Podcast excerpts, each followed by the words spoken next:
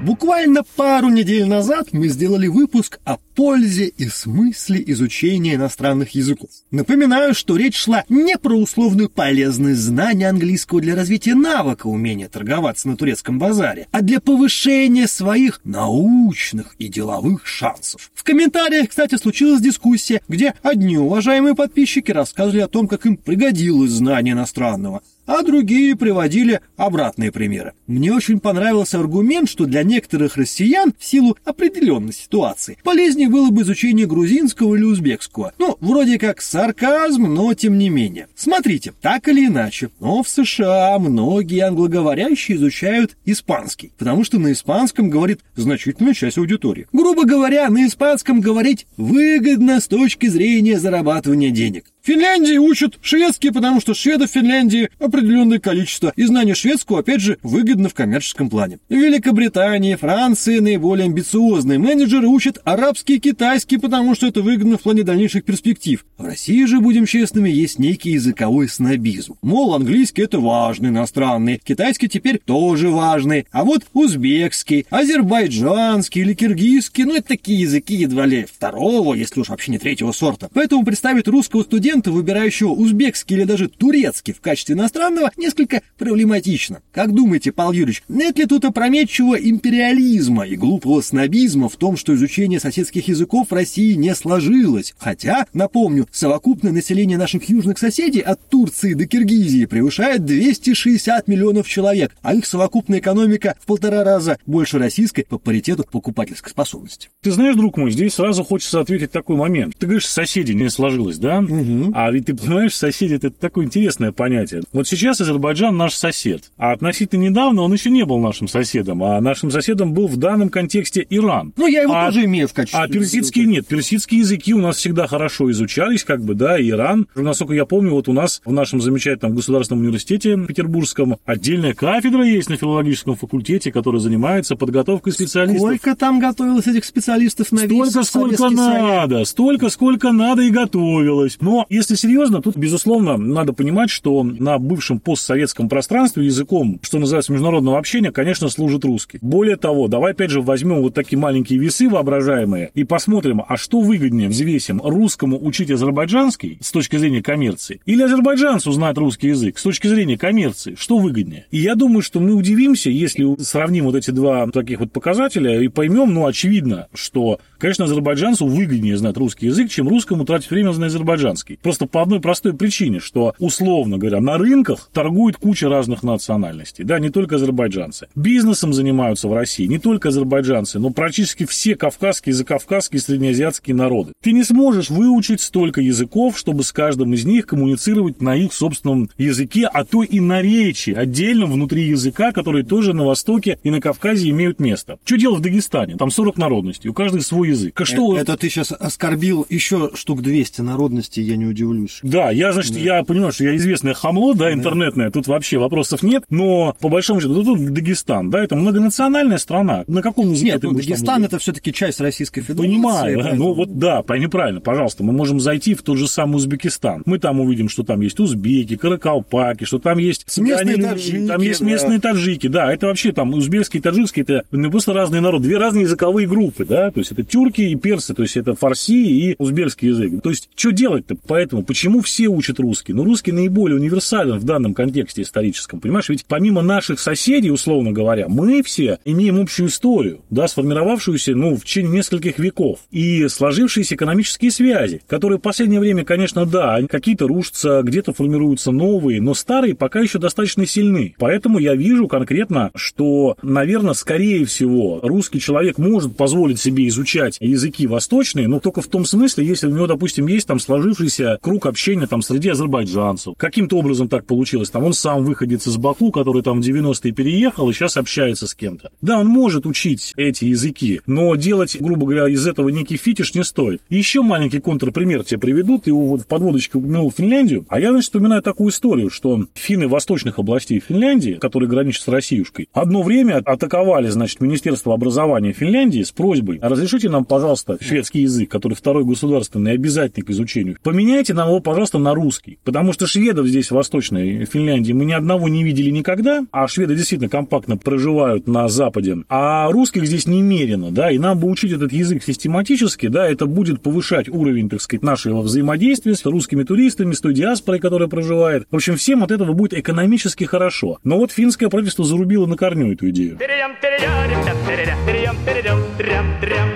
Не будет лукавством сказать, что свою роль, например, в некоторой популяризации японского языка в России в 90-е нулевые годы сыграло пресловутое аниме. Потому что сначала школьники знакомились с продукцией японских, так сказать, мультипликаторов, начинали учить одно, другое, третье словечко, и некоторые из них так или иначе погружались в стихию изучения японского языка. По сути дела, аниме, манга и вся вот эта японская околомультипликационная культура выступала в качестве мягкой силы. Не будет сейчас лукавством сказать, что своеобразной мягкой силой по отношению к современным россиянам выступают турецкие сериалы. Если мы сейчас посмотрим на статистику современных онлайн-кинотеатров, на просмотры различного киноконтента в различных регионах России и в значительной степени в южных регионах, мы видим, что там турецкие кинопродукты, они очень и очень популярны. Ну и вообще, на самом деле, с турецким медийным масс-маркетом русские люди знакомы давно, еще там всяких поющих Терновни. А обратные истории немножечко не происходят. То есть, естественно, есть великая русская культура, такая покрытая бронзой, монументальная, великая и все прочее, но современный российский поп-контент, он в Турцию проникает только в места нахождения российских туристов. Вот, может быть, если бы в регионах России была возможность, например, изучать турецкий язык как язык межтюркского общения, может быть, тогда это было бы инструментом мягкой силы России по проникновению в тюркский мир, и мы могли бы говорить о том, что от Мурманска ну, на севере до мой. Алеппо на юге построено единое культурное языковое пространство. Как ты сказать, ты знаешь, вот традиционно Россия в тюркский мир, конечно, проникает немножко по-другому. Так уж сложилось, что мы нашу железную волю несем, конечно, на кончике штыков на юг от нашей, так сказать, родины, или же, ну, как минимум, да, какие-то торговые интересы. К сожалению, с культурой в этом плане у нас тяжеловато, потому что мне кажется, что принципиально русская культура в том исполнении, как вот ты сказал, забронзовевшем, да, ну, то есть так классическая русская культура, она до недавнего времени на юге была принципиально непонимаема за счет того, что те вопросы, которые ставила русская культура перед русским народом, в том числе перед мировой цивилизацией, они хорошо ложились там в Европу, на европейскую почву и на родную, так сказать, землю, но все-таки вообще весь Восток, глобальный Восток, то есть вот от того самого Стамбула и заканчивая там Гуанчжоу, да, каким-нибудь, он, конечно, живет немножко по другим морально-нравственным категориям и критериям. А вот те самые упоминаемые тобой турецкие сериалы, это просто на самом деле хорошо сделанный и адаптированный на турецкую почву по западным лекалам продукт, и на том фоне, что снимается у нас в массе, выглядит шедеврально. Ну, с точки зрения сценария. Ну, Категор- есть, категорически с тобой не соглашусь. Это турецкие сериалы у нас же какие снимаются, да, показываются про любовь. Про любовь. Вот, вот российские сериалы, которые я там кончиком глаза видел в последнее время, которые там по РТР показывают, да, про любовь, но это смотреть невозможно. Понимаешь, я говорю, на этом фоне турецкий смотрится намного лучше с точки зрения сценария, драматургии и так далее. Поэтому люди тут выбирают не турецкое, а люди выбирают просто более качественное. Но в целом и там, и там люди выбирают европейское. Они выбирают то, что сделано по канонам западного кино, западного сериала. Ну вот смотри, какой интересный момент. Я понимаю твой тезис о том, что предыдущие, скажем так, лет 500, наверное, контакты русского и тюркского мира зачастую проходили в военной плоскости. Тут, ну, не будем ну, обманывать ну, друг друга. Торговая, да, да, черти сколько русско-турецких войн, русская экспансия в Центральную Азию и так далее. Но последние лет 40, за исключением ряда инцидентов, коммуникация, например, России и Турции Происходит в абсолютно миролюбивом ключе. Количество граждан Турции, знающих русский язык, очень велико. Количество россиян, посещающих Турцию и на самом деле испытывающих определенную любовь к этой стране, тоже очень велико. И казалось бы, здесь сделать следующий шаг, признать, что мы не просто соседствующие, а еще и дружественные народы, и начать больше знакомить друг друга с культурой и языком соседей, ну, Друг мой, так а я что тебе хочу сказать? Мы сейчас объективно живем в эпоху такого великого перелома, скажем так, да? Рушатся старые союзы, формируются новые, закладываются основания для новых каких-то серьезных, я бы сказал, изменений глобальных в мировой политике с точки зрения, кто как переориентируется теперь в смысловом плане, в ценностном, в экономическом и так далее. Я думаю, что вполне возможно, что что в течение ближайших там 10, 15, 20 лет а, мы вообще, может быть, увидим какой-то удивительный для всех до этого момента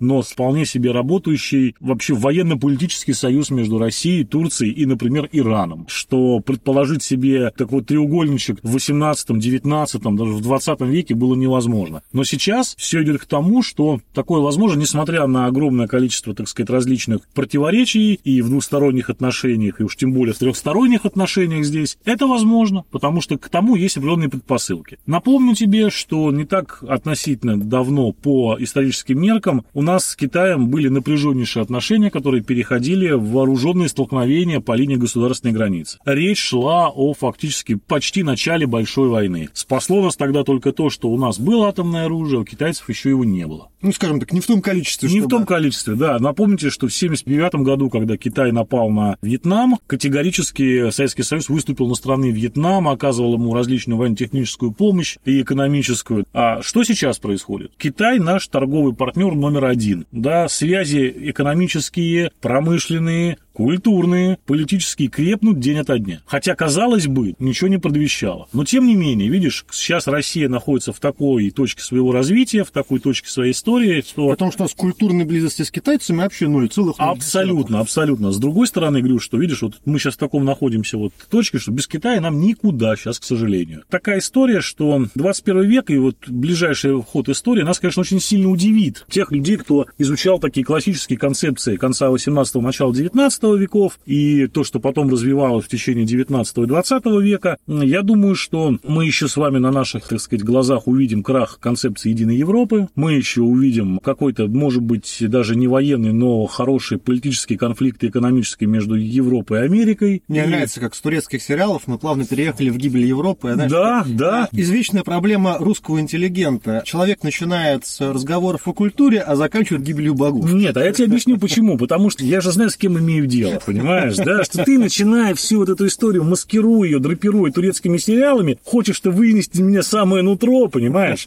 Чтобы я всю правду рассказал, и наши подписчики, товарищ майор порадовался, так сказать, все, чтобы я тут наговорил все, что думаю. Поэтому я еще, знаешь, себя немножко осаживаю. Тот самый турецкий сериал, это пока еще продукт европейской культуры, европейской киноиндустрии, уже адаптированный на местную, так сказать, почву, и по качеству сделанный лучше, чем то, что адаптировали мы на свою почту. Поэтому он а, популярен и в том числе в России. Но я не думаю, что та, там, условно говоря, средняя домохозяйка, которая смотрит этот сериал в Костроме, Вологде или даже в Москве, такая, блин, круто бы было посмотреть его в оригинале. И пошла на курсы турецкого. Она сейчас, да, а вот, возможно, следующее поколение будет более комфортно к этому относиться. И вот смотри, я сейчас чуть-чуть в экономическую плоскость перееду. Есть такой тезис, что экономика может быть успешно развивающейся в том случае, если количество потребителей там превышает 300-400 миллионов человек. Ну что, при меньшем количестве сейчас просто невыгодно строить полноценные промышленные цепочки, ритейл-сети и все остальное. Так вот, смотри, население совокупное Российской Федерации и вот как раз вот этих южных соседей, Турции, Ирана, стран Центральной Азии, оно как раз составляет 400 с небольшим миллионов человек. Не произойдет этого никогда. Сейчас очень максимально аккуратно попытаюсь сформулировать. Угу.